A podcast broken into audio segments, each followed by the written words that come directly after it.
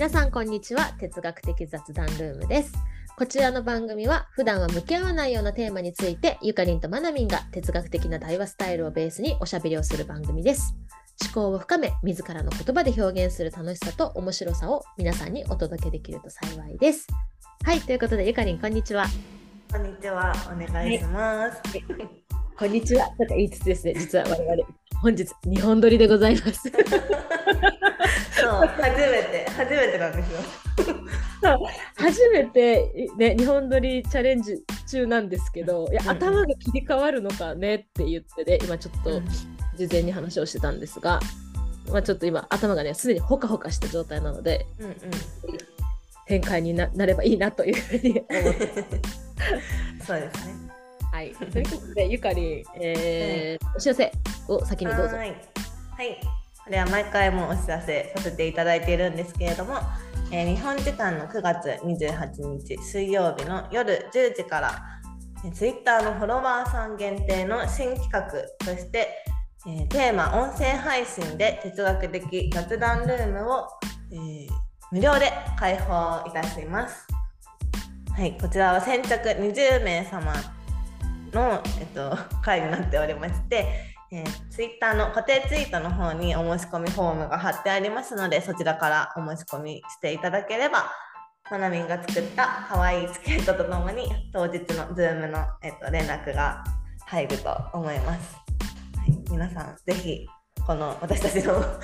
新企画にご協力いただけると嬉しいなと思っています。よろしくお願いします。よろしくお願いします。はい、やっぱテーマがね音声配信ということなので、まあ、Twitter さんフォロワー企画なんだけど、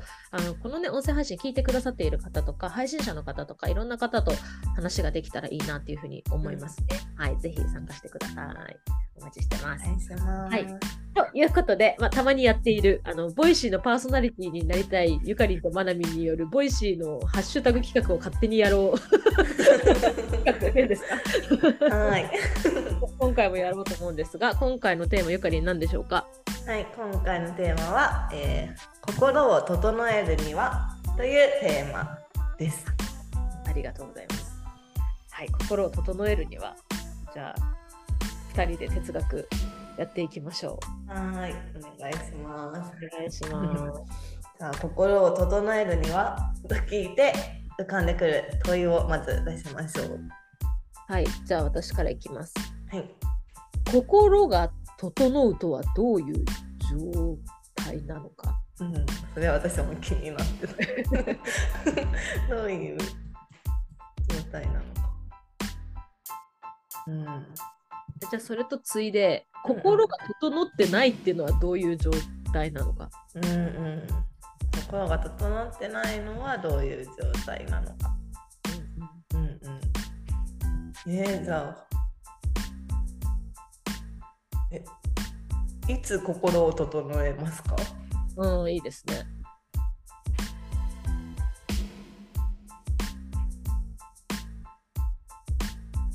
どんな風に心を整えてますか？どんな風に心を整えてますか？心を整えるには、心を整えるには何が必要ですか？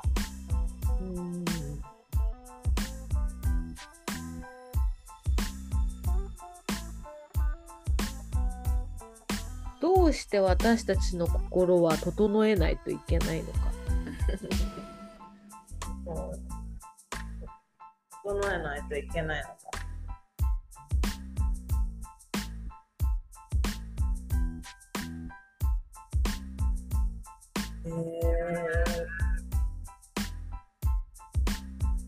何歳ぐらいから心の状態が分かるようになるのか。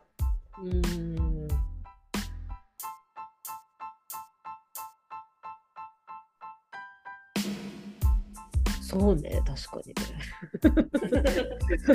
心の状態が分かるって面白い。そうね。そうね。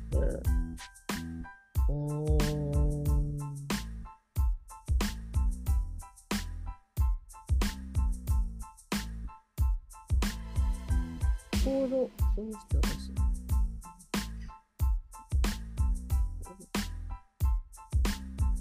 心を整えるには心へのアプローチが必要なのか。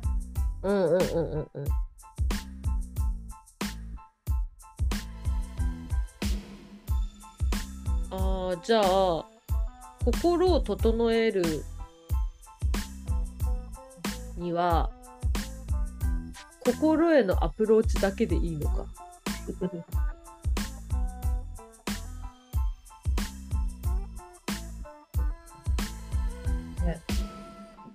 心だけを整えることはできるのか。おー、いいんじゃないですか、じゃあ10個出たので読み上げていこうと思います、1、心が整うとはどういう状態なのか。2、心が整ってないのはどういう状態なのか。3、いつ心を整えますか。4、どんな風に心を整えますか。5、心を整えるには何が必要ですか。6、どうして私たちの心は整えないといけないのか。7、何歳くらいから心の状態がわかるようになるのか。8、心へのアプローチ心を整えるには心へのアプローチが必要なのか。9、心を整えるには心へのアプローチだけでいいのか。10、心だけを整えることはできるのかという10個です。はい。はい。どうでしょうか。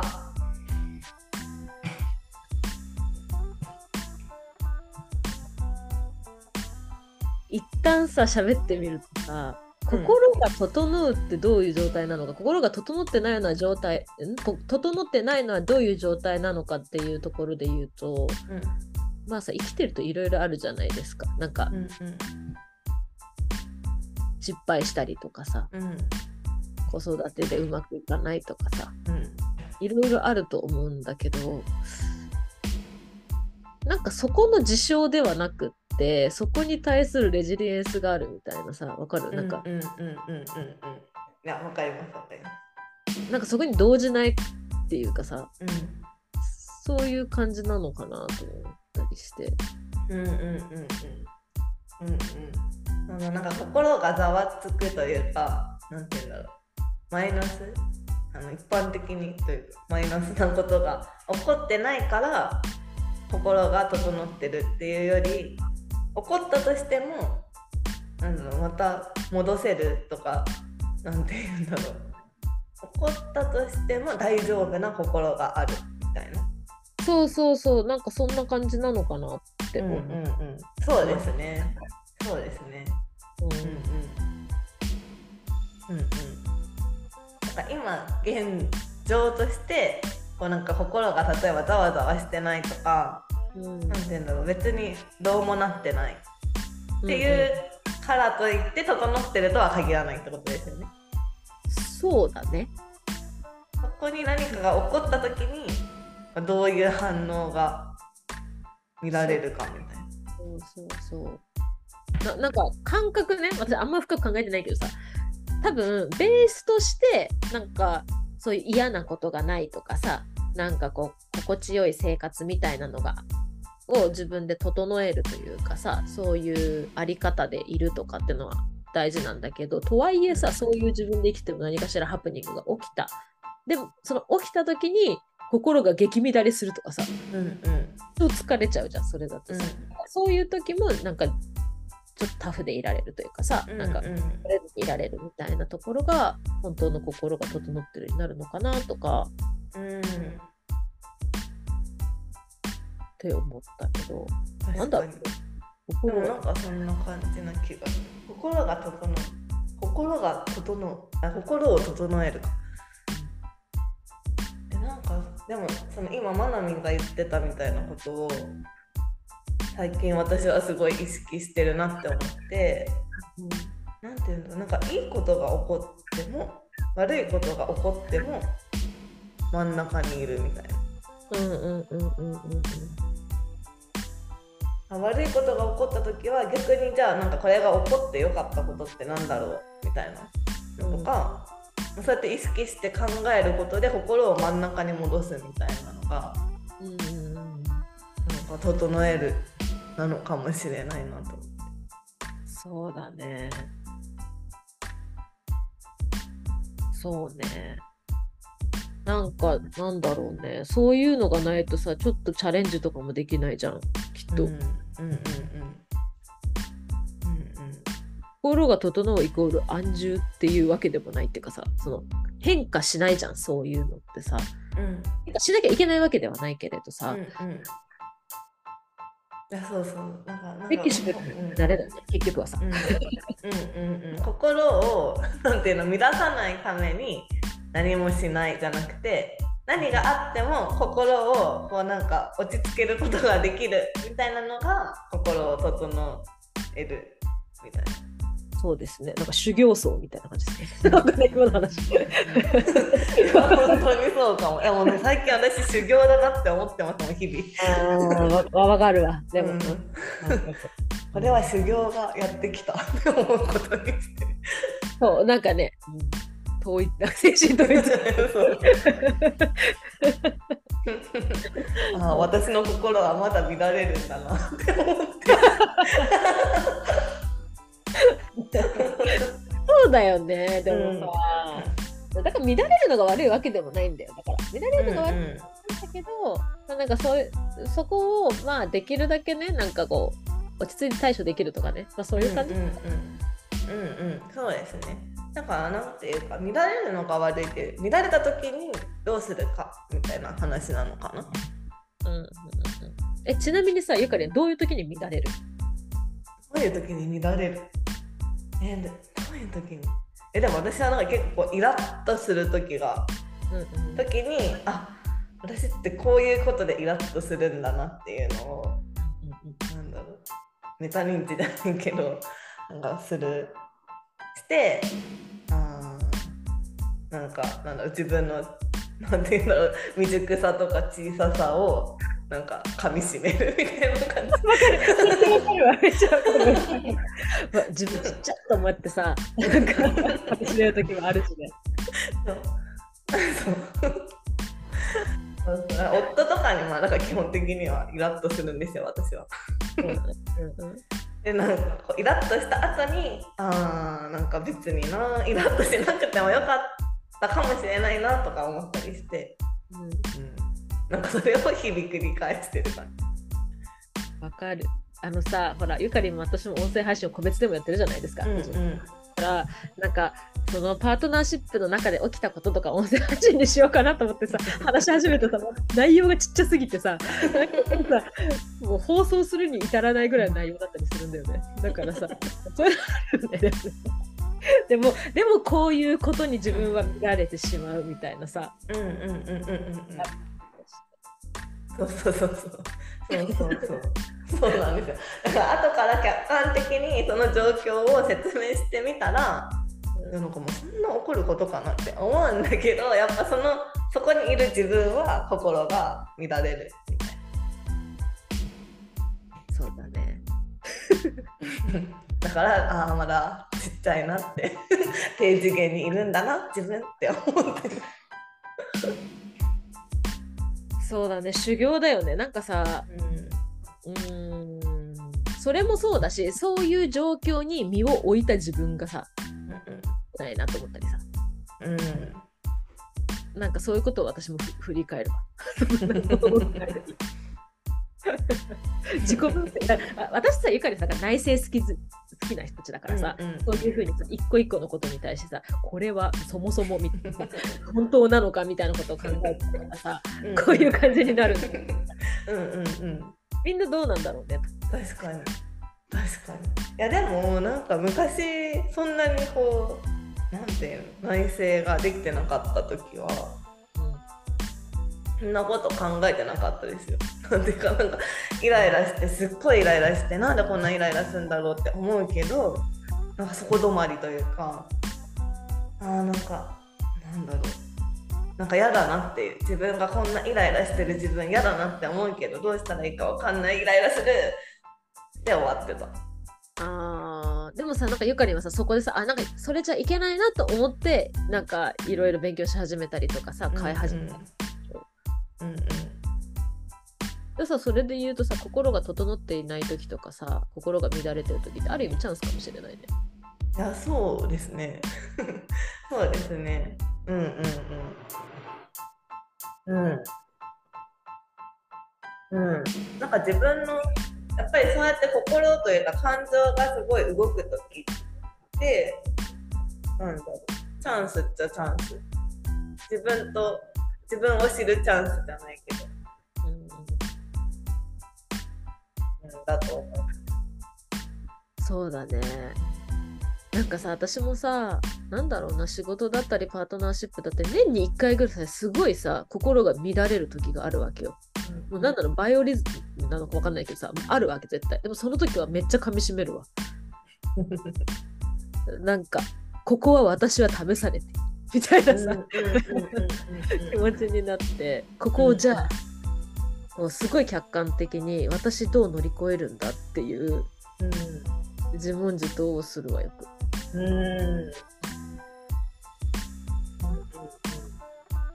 もやっぱその自問自答ができてるからこそ乗り越えられてるじゃないですか。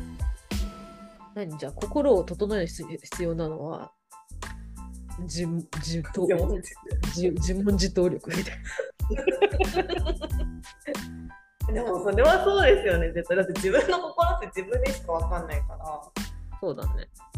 整ったかどうか判断するのも自分だし、うんうん、その整えるために今なんか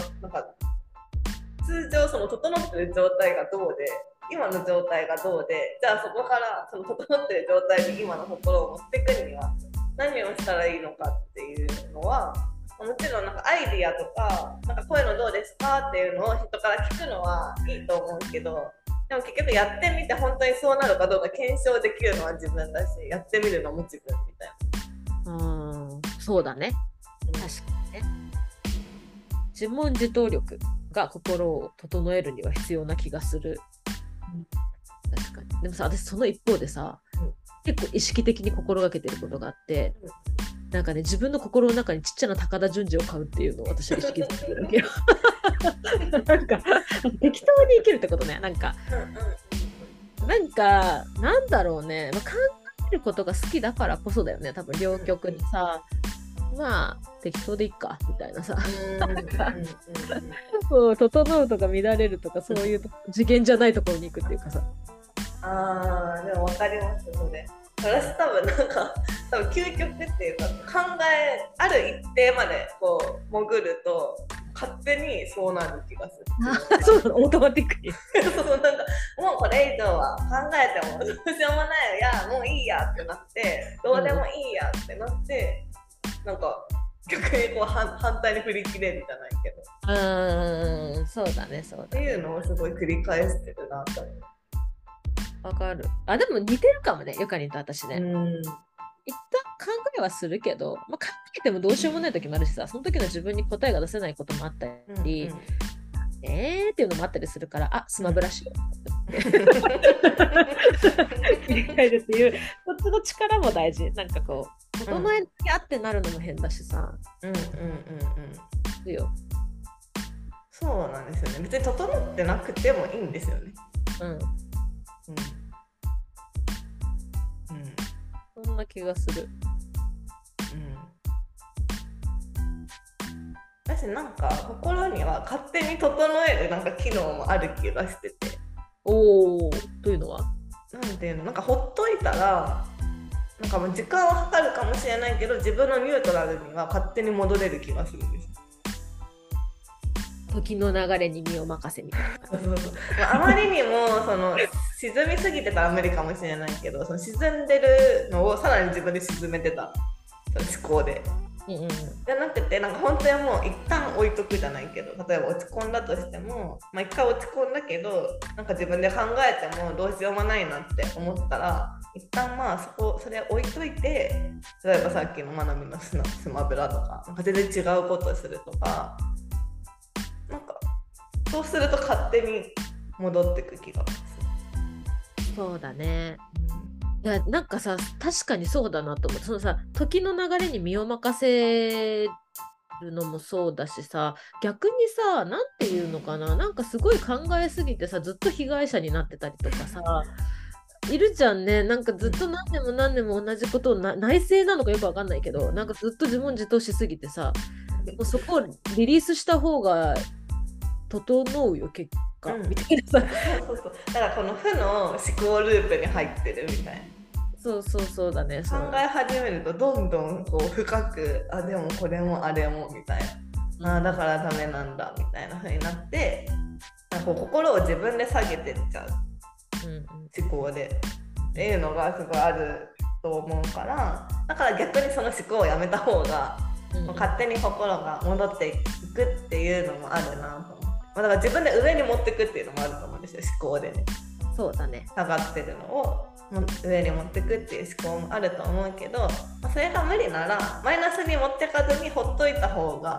整うんじゃないって思いました。確かね、そうだね。なんかオートマティックモードに持っていくかさ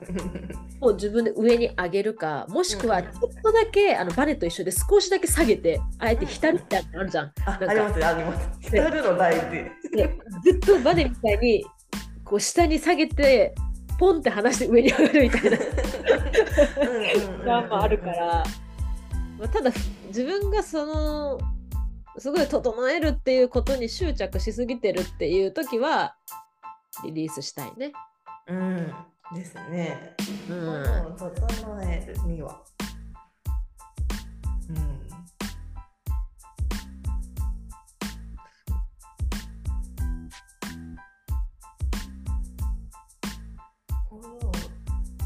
心を整えたいって思うのかな、思いますか？私は割と思っているのかもしれない。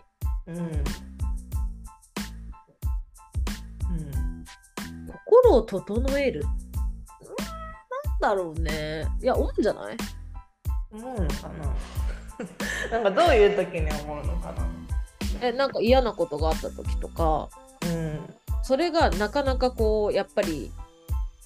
さっきの話じゃないけど、まあ、1日ぐらいはさ、まあ、いいんでしょうけどね。なんか2日3日1週間って なった時とかに、なんか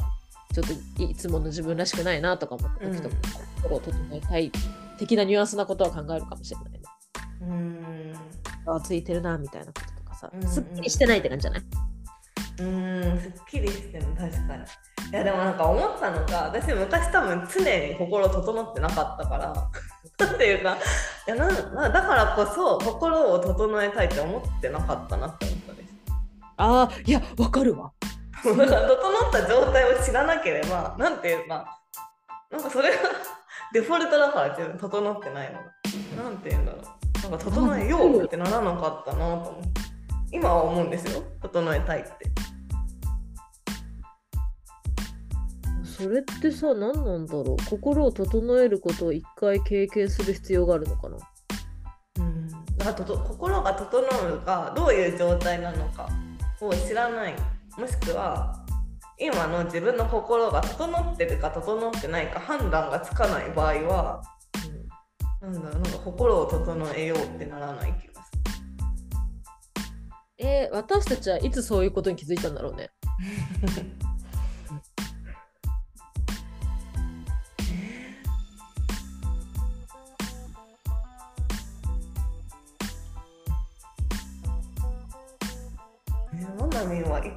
いつというか、なんか心が整ってないのがデフォルトだった時もあったんですか？あったよ。私暗黒期と呼んでる時があるんだけど自分でマジでさ、すごい嫌な人間だったなって思うし、人にもたくさん迷惑をかけたなって思うし、自分もすごいなんかよく逆にどういう感じで生きてたんだろうという、なんか今思うとね、あったりするから、その暗黒期の時ってそんなに心を整えるとかっていうことも考えてなかったし、でもなんだろうな、でもなんかあれかな、私なんかマインドセットとかそういうものに触れた時に、あれみたいな、これ私に言ってるみたいなで、ちょっと待って、そういう世界観があるってことねみたいな、だから私の人生こんなに大変なんだみたいなのを私も気づいて、そこからかな、ちょっとずつやってみたら、めっちゃいいじゃんみたいな、なんか感覚みたいな、なんかマッサージみたいな感じ、なんかツボ押して、そこだったんだみたいな、そうなんかそれが心にもあった、なんかなるほど。なんかそれを気づくタイミングってなんか人から言われても無理じゃないですかね、人になんか心のツボみたいなのをもし押されたとしても、なんかあ、それいいねって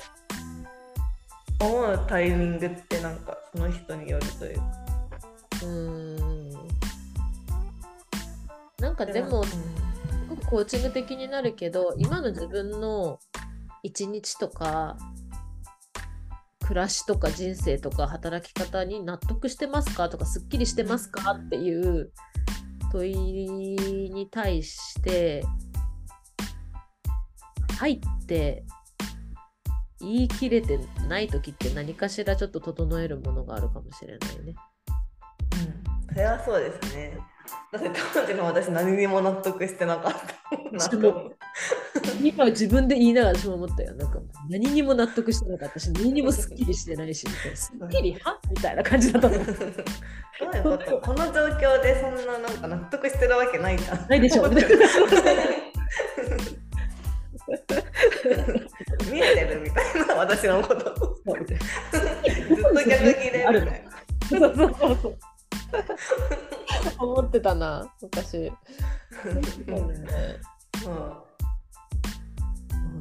からなんだろう、なんかそういう状態の人になんか心を整えるにはこうしたらいいですよって言っても、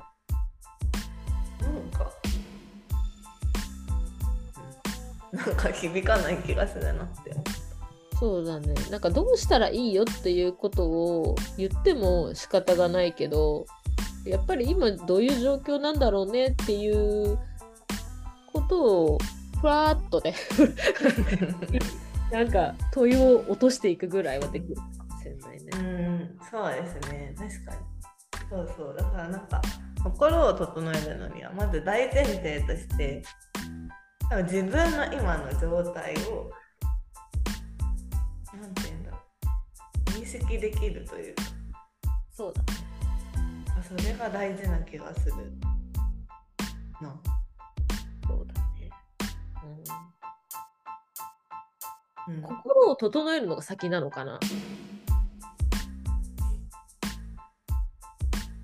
なんか例えばさ、その働き方とか人間関係を整えるのが先なのかな。でも心じゃないですか、先は。それは先のかな。だって人間関係整えられなくないですか、心が整ってなかったら。整え方絶対ミスる。いや、例えばさ、嫌な人間関係を先に断ち切るみたいなさ、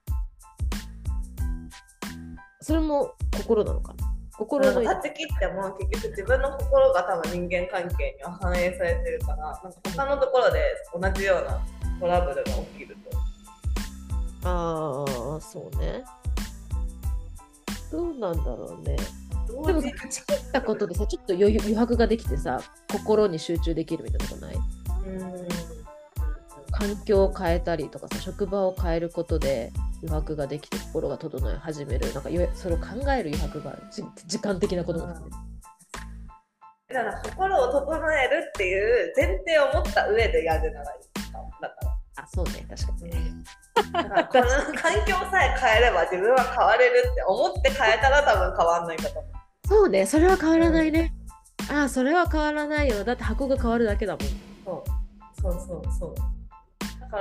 だから結局どっちも変える必要があるけど、多分変える必要度合いで言えば心の方が変えた方がいいけど、心を変えるためにその環境があまりにも邪魔なのであれば、それを断ち切る必要もある。そうね。うん。心を整える環境かどうかちょっと知る必要もあるね。でも難しいですよね。なんか難しくないですか？なんていうか、私の場合、例えばなんかその心が整ってなさすぎた時、離婚危機だったんですよね、うん、でもそこで離婚してたら、なんて言うんだろう、なんて離婚してからは心を整えられたかもしれないけど、でも離婚せずに心を整えられた結果、今なんか夫婦関係が良くなってるから、だからそのこいつが原因だって、まあ、夫が原因だって思ってたわけなんですけど、その時の私は。でもなんか結局自分だった。だから自分にも原因があったみたいなことだったから、なんか心を変えればその人間関係も変わる可能性は高いなって思う。でもさ、それってさ、旦那さんとかって大事な存在だからさ、多分、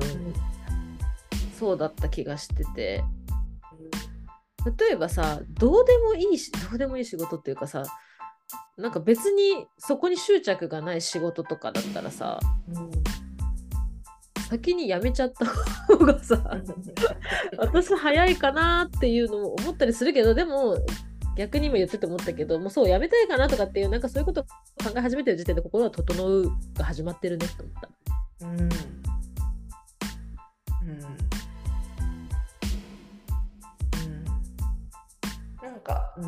いや、なんか分かります。環境を変えた方が変わるっていう時もあると思うんですけど、そうでもなんかどっちかというと、なんかまあ辞めても辞めなくてもいいかぐらいで、そうだね、いられて、まあ、かつ本当にどっちでもいいとか、辞めたくなったら辞めるしみたいなぐらいの心の状態になってからやめた方が、なんか後悔が少なそう。まあそうだね、確かにね。まあいろんなケースはあるだろうしね、あれだけ一概には言えないなとは今いろんなことを想像しながら、そうそう、まあ離れるのが大事なことは本当にあると思う、ね、まず離れないとっていう状況は絶対にあると思う。でもさ、そのゆかりんが言ってたみたいに、環境が変わってもやっぱり自分が変わらないと何も変わらないところはあるよみたいな、なんか根本的なところは変わらないよっていうのは自分で知った上でだね、環境。って考えたら、あ、じゃあ今の場所は、まあ、キープしとくというかさ、なんかしっかりとホールドした上で自分変えることを始めようかなって思うのは大事かもね。な気がするですね。心へのアプローチが必要なのか、心を整えるには心へのアプローチだけでいいのか、心だけ整えることができるのかっていう、このなんか3段階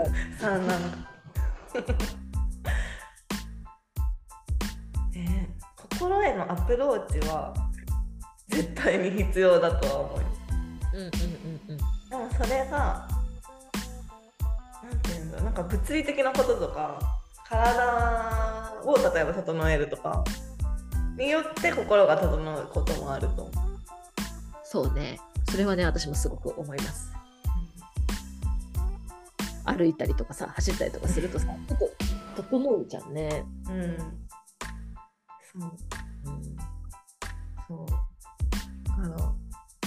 だけでいいかは分かんないなって、なんかだけでいいこともあるかもしれないけど、うまくいかないんだったら、なんか心へのアプローチを逆にやめた方がうまくいくかも。思ったり。あとなんか心へのアプローチの仕方もなんか効果的なのが人によって違う気がする。そうね、全然違うだろうね。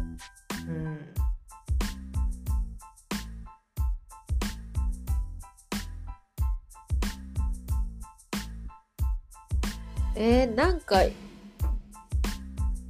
一概にさ分けきれない部分なんだろうね。心とか体とかさ、うん、頭とかさ、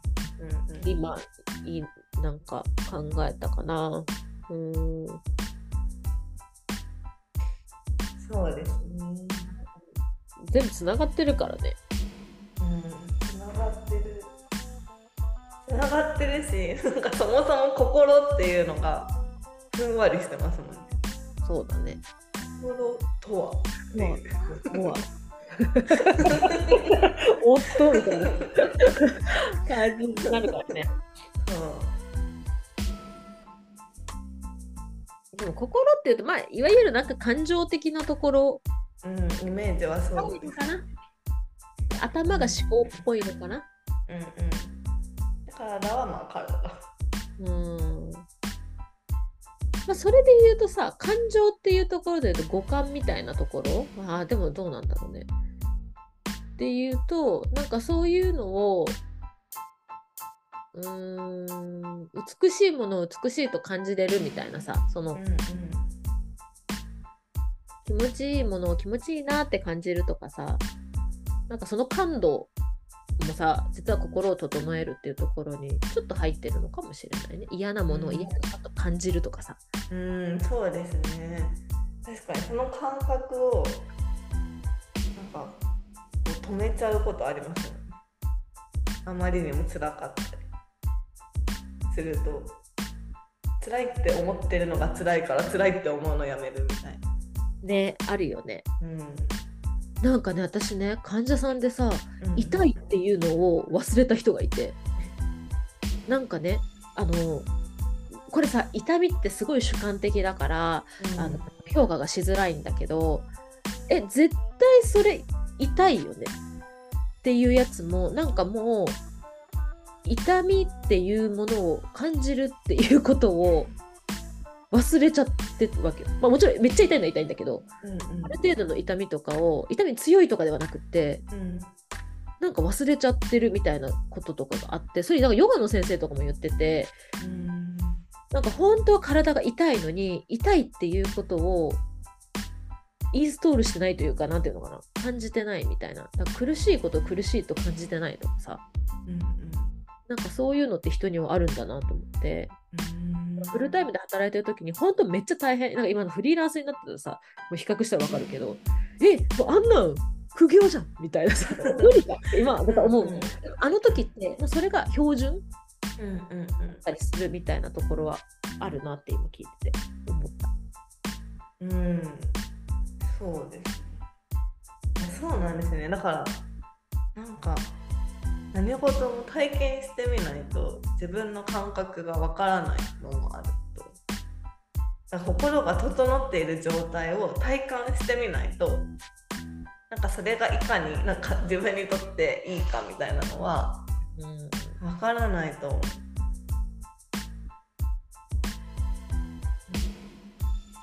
そうだね。わかんないかもね、心が整うってさ。はって思うとてか思ってそうだよね、昔の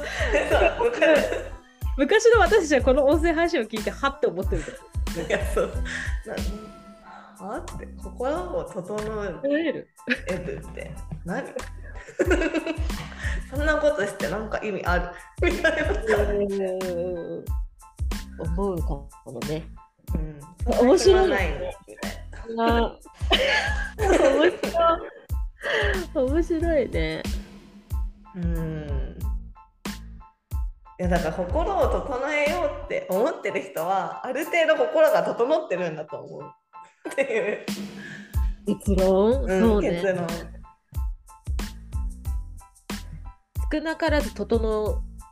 い始めてるって感じだね。そこに意識が向いてる、少なくとも。なんか心を整えようって言われてはって思う人とか、心なんて整えなくていいって逆に思う人はの方がなんか危ないというか、心が整ってないのかもしれない。そうだね。もしくは振り切って高田純次系かねでもそれは心整ってはいるんじゃないのかそう自覚として、本人の自覚としてでもなんか分かんない、高田純次はめっちゃ悩んでるかもしれないから表向きの高田純次はもう整うとかないわけよ、多分きっと。えみたいな何それ美味しいのみたいなさ、こと言っちゃうみたいなさ、なんかさ、ヘラヘラ系もいるよね。いる。ヘ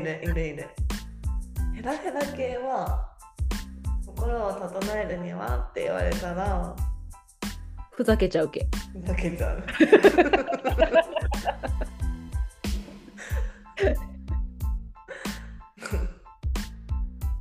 いやそれ一番なんか厄介ですね。でも逆にゆかりって厄介なのそれ。厄介っていうか、なんかそれで別に本当に整ってるならいいと思う。本当にっていうかその人がなんていうんだろう、別に楽しいし、本当に悩みっていうかそういうなんか辛さが全くなくてだったらいいと思うけど、なんか本当は辛いのにそれ見たくないからヘラヘラする人もいるじゃないですか。なるほどね。それだとなんかでもヘラヘラするから何言っても響かないし変わらないからなんか辛い状態がわからないみたいな、誰にも。でも本人は多分辛い本当はみたいなのだと一番厄介だな。ああ、それはまあ本人の人生だからって言ってしまえば終わりなんだけどさなんか厄介っちゃ厄介だね。厄介っていうかさ、心配っていうか心配そうだよね、なんか真の高田純次にはなりきれてないねなんかふざけることで自分をなんていうんだろう、逆に守ってるなんていうんだろう、自分を隠してるみたいな感じ。そうだね、なんかこれもまあいつものこのワードですけどバランスですねなんか考えすぎてさ、ちょっと緩みなよっていう人もいるしさ。そう、なんか人によるし、なんかその人の状況によってアプローチ変わるし、まあ、そもそも心を整える必要あるのかっていうところからですけど、